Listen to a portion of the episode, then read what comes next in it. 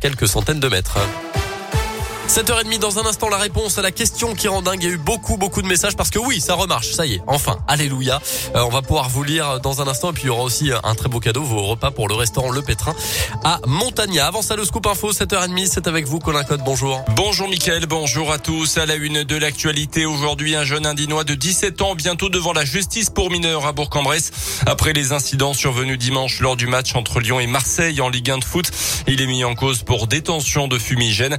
L'auteur présumé du lancer de bouteille qui a entraîné l'arrêt définitif du match sera quant à lui jugé en comparution immédiate cet après-midi à Lyon. C'est donc lui qui aurait lancé le projectile depuis une tribune touchant le joueur de l'OM Dimitri Payet à la tête et donc entraînant l'arrêt du match. Une réunion de crise doit se tenir entre les ministres des Sports de l'Intérieur notamment et les dirigeants du foot français aujourd'hui pour trouver des solutions. L'OL de son côté jouera ses prochains matchs à domicile à huis clos jusqu'au 8 décembre, date à laquelle la commission de discipline jugera l'affaire sur le fond. Dans près de 200 moutons saisis par la justice début novembre dans un élevage de Belay. L'agriculteur avait déjà été condamné cet été pour abattage illégal.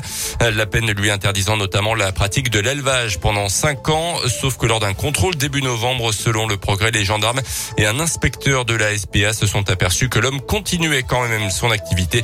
188 bêtes ont donc été saisies et recueillies par la SPA et une association de protection de la nature. À retenir également cette condamnation d'un jeune habitant d'Oyonnax pour la troisième fois de l'année à 10 mois de prison avec maintien en détention pour trafic de drogue. Le prévenu avait été interpellé jeudi dernier circulant en pleine nuit à scooter en sens interdit sans casque ni éclairage. Les policiers ont retrouvé sur lui des produits stupéfiants ainsi que dans l'appartement où il était hébergé. Logement au nom d'un des prévenus dans l'affaire de la caméra détruite à la disqueuse à Oyonnax selon le progrès. Une semaine pour en savoir plus sur les métiers du droit. Un forum 100% virtuel se tient jusqu'à vendredi.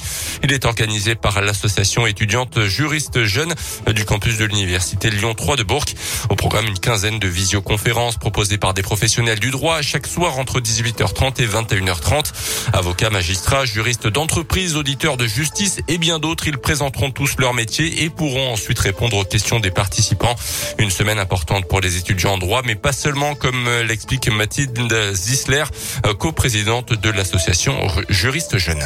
Elle est importante pour euh, tout étudiant en droit qui euh, recherche euh, soit à définir, soit à peaufiner son projet professionnel. Ça leur permet d'échanger avec des professionnels tout le long de la semaine, de métiers divers et variés du monde du droit. C'est ouvert également aux lycéens qui se posent déjà des questions sur leur orientation. C'est ouvert vraiment à tout le monde. On a bloqué pour chaque professionnel un créneau d'une heure et chaque professionnel doit se présenter et présenter son, son métier pendant environ 20 à 30 minutes et s'ensuit un moment d'échange avec les étudiants ou lycéens qui suivent les visioconférences. Et pour participer, pas besoin de s'inscrire, il suffit de cliquer sur le lien de la visioconférence souhaitée sur le site internet du campus.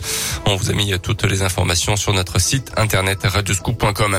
En bref, également Jean Castex testé positif au Covid quelques heures après avoir été signalé comme cas contact Matignon l'a annoncé hier soir. Le Premier ministre pourtant doublement vacciné souffre de légers symptômes. Euh, notez que Germain, ministre intérieur, a demandé au préfet de renforcer sans délai les contrôles du pass sanitaire dans les restaurants et de réunir les professionnels du secteur pour leur rappeler leurs obligations. Un retour au sport avec du foot et une recrue au FBBP. Jonathan Rivas, ancien attaquant de Lyon-Duchère et qui se remet tout juste d'une grave blessure au genou, a signé hier un contrat avec le club récent renforçant une ligne d'attaque pourtant pas trop mal en ce moment avec 32 buts inscrits en 12 matchs de championnat. À noter en foot toujours la Ligue des Champions avec la cinquième journée de la phase de groupe aujourd'hui.